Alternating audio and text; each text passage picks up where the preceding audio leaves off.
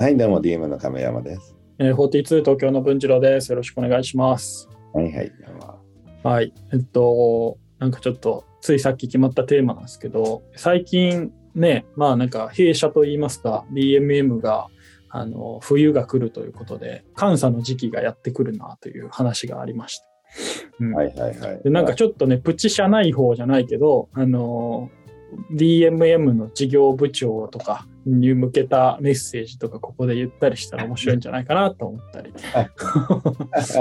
まあ監査に向けてこうね数字を作ったりとかまとめたりとか資料を作ったりする人たちに向けて、でこれは多分ね他の会社でもなんかそういうことやってる人はいっぱいいると思うので、こう部下が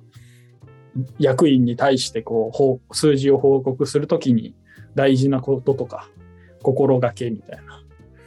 そういうのあったりしませんかと、ね、うん、じゃあまあそうだね、まあもうすぐだから、まあうちの会社はまあ年に1回、まあこの、2月3月の時期あたりでね、まあ全体の監査と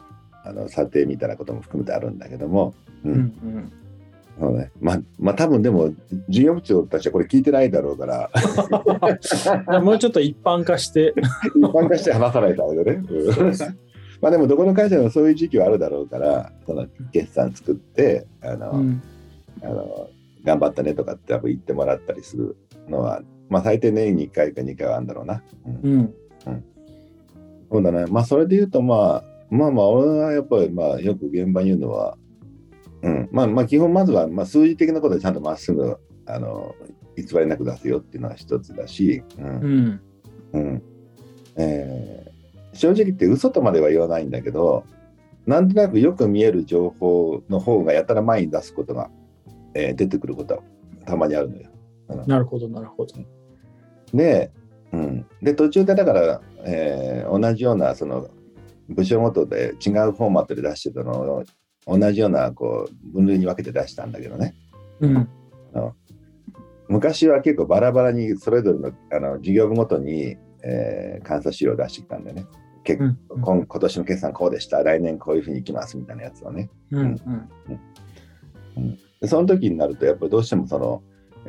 見せたりするとかいいとこが先にバンバン出るから、うんうん、本当を言うとその中で一方でこっちの仕様伸びてるけど、例えばライバル会社がいたとしたらそっちのが逆にもっと伸びてたりとかすることもあったりとか、うんうん、でその時にそっちの資料が逆に出さなかったりすると怒られちゃうっていう。なるほどね。そうか、じゃあ結構こう今は違うけど昔はちょっとプレゼン大会みたいになってたっていうことなんですかね。あ、そうね、うんうん、だから今はちょっとライバルとの関係値とかって分けてこう出してるんだけどね、うんうん、で前年度と今年度の予想の違いとかで来年度はこれぐらいの予想でっていうことも踏まえてね、うんうんうんうん、まあ、あとはいろんな中で来年度目標とか出すときに、うん、目標達成率みたいなことを作り始めたら、うんうん、ちょっと目標値低めに出してくるやつもいるわけよああ、なるほどなるほど。そっか、来年に向けてそっか、まあ、100万円とかにが本当は目標なんだけどいけるかちょっと怪しいから50万とかにしといてそしたら達成率が、まあ、例えば 110% になりましたとかっていう 200% とかになるってことですね。そう確かに。いやもともと低いよからっていうのでうん、うん、低すぎみたいなとか、うんうん、とかいうのもあるかな。だからそこはちゃんとまあ正しまあでも本当言えば、次回の予算によってその資金の割り当てとか決まるんで、うんうん、本当に言うと、まあ、多く見せすぎるのも変だけど悪く見せすぎるのもよくなくちゃんとした数値が欲しいってことかな、うんうん、逆に新規事業の時だったら多く見せないと通らないからって多めに出すやつもいるわけよ、うん、なるほど、うん、っていうのがあったりとかね。だから本当の意味で手堅く出しすぎてもおかしいし風呂敷広めすぎてもおかしいよっていう感じかな、うんうんうん、じゃないと少なくとも俺たちとか、まあ、その監査する側よりは現場の人間の方が目標立てやすいわけよ、現場からね、うんうんうんうん、なんでそこに出す情報っていうのは自分たちがちゃんと思ってる数字を出してほしいっていうのがあるかな、うん、なるほどなるほど、うん、なんか時にその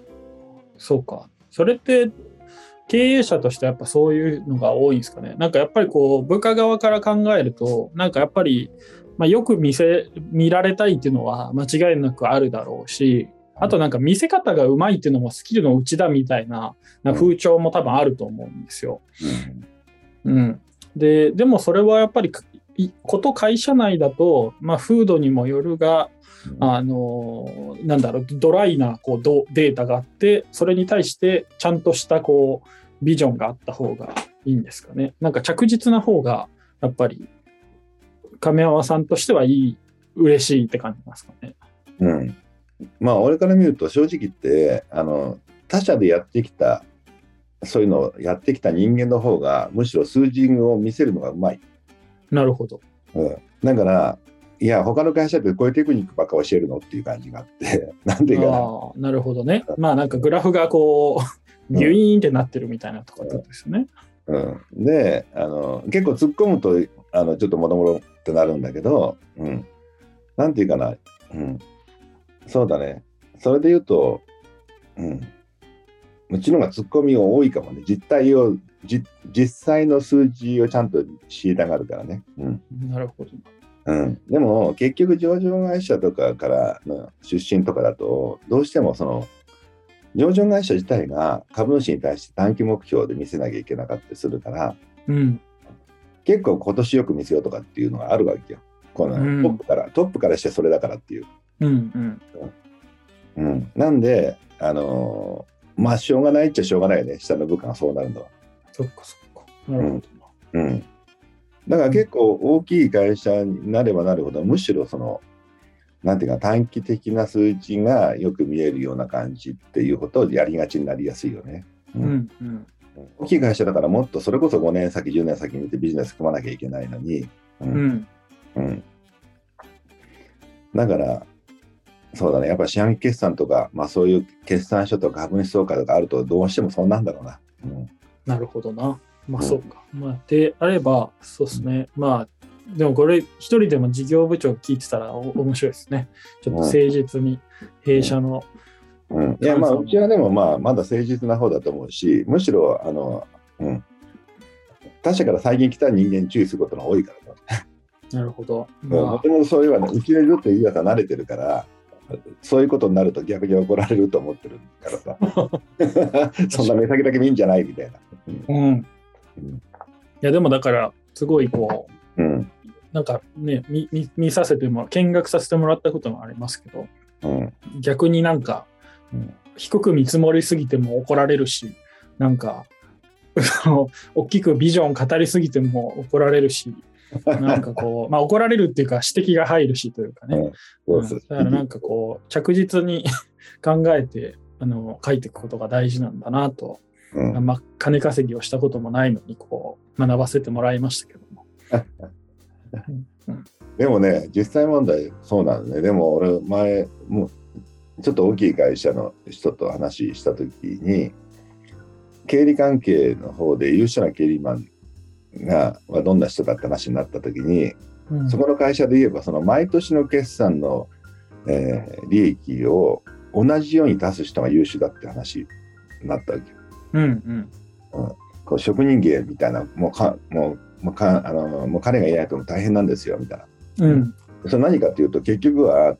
常にその会社って安定的な、株主総会を迎えたいっていうことで、うん、常に例えば10億利益がずっと10億利益で毎年出してほしいってことらしい。ああなるほど。それになって数字をちょっと上げたり下げたりしてんだろうね。今年利益出過ぎたらちょっと来年度送っとけみたいなとか、うん、なるほど。うん、で結局上がってから下がると怒られたりとかするから、もう横ばいでずっといったら自分は安泰だっていう社長の考え方みたいなんで、うん、ああなるほどな。それ亀山さんはどう思うんですか。それはそれ最低だよねそれめっちゃ言って結構言うな。なんか言葉選ぶと思ったら、うん、いやいやもう終わってると思うよそんな考え方してたらいや社長とかっていうか最初がさ、なんかその株主総会対策のためにこういうふうに利益を形考えようみたいなね、うんうん、もうそれなんか投資判断でもないし、もう本当に怒られないようにだけやろうって感じじゃない。か。なるほどね。うんうん、いや本来会社って成長を目指してさ、適切な投資をしてさ、うんうん、でまあいらない分は配当してさとかっていうのがまあ本来の会社の務めだからね。うんうん、それがなんとなく無難に終わらせるってことで定年まで迎えようっていうのはもう最悪だと思うんだよ俺。まあ、そんな会社足りないわと思うからね。うん、ただまあその別に成長ないかもしれないから緩やかにそうなってても、まあ、利益は出てるんだからいいことで、うん、まあ継続してるんだけど、うん、なんかねやっぱそんなことやってるとやっぱ日本も本当この 2,30 年空白とか言われてるけどそうなっちゃうよねと思ってたと思うんで、うん、これを聞いてる人で心当たりある人はちょっと結構言葉を選ぶはずの神山さんがねちょっと最低と言ってるってことは結構最低なのかも。まあでもそうね、やっぱ最低っていうとかわいそうかもね。最低っていうか仕組み的にそうなるっていうことなんだよね結局。なんかちょっと今更訂正してもって感じ。今更フォローしてもダメか。うんまあ最低は最低で一回いいのかもしれない。でも勤めてて結局そこだけでまあダメージとかいろいろまあなるとしたらまあそうならざるを得ないのもわからんでもないんだけど。うんうん、仕組みだよねもう、うんまあ、構造的には理解できるけどその構造は最低だよねってことですね。うん、やっぱそうまあちょっとどうフォローしてもダメそうなの。ダメだなやっぱこれ言っちゃうもんね。ちょっとだからまあその構造を変えられないぐらいの手腕だって自分が思ったなら違うねマシなところに行くっていうのも一つだし、うん、まあもう、まあ、これを聞いてもまだ逃げ切れると思う人がいるのであればこう逃げ切ってみるのもまた一つ生き方というところで。でもまあ逃げ切るのはあれだけどさもうちょっとやっぱ未来とかさ次の会社のさ若いやつもいるんだからさ、うん、その辺も考えてさやっぱりちょっと10年先というか5年先ぐらいせめてこう考えて成長とか考えてほしいなと思っちゃいましたっていうことで。なるほど、うん終わっちゃうよ日本みたいな感じなんでこれいいか言いたい放題になってきたな、うん、そう言いたい放題になってきたのでまあということでこの辺でもうはい、はい、じゃあちょっと監査をね迎えますがはいはいましょう頑張って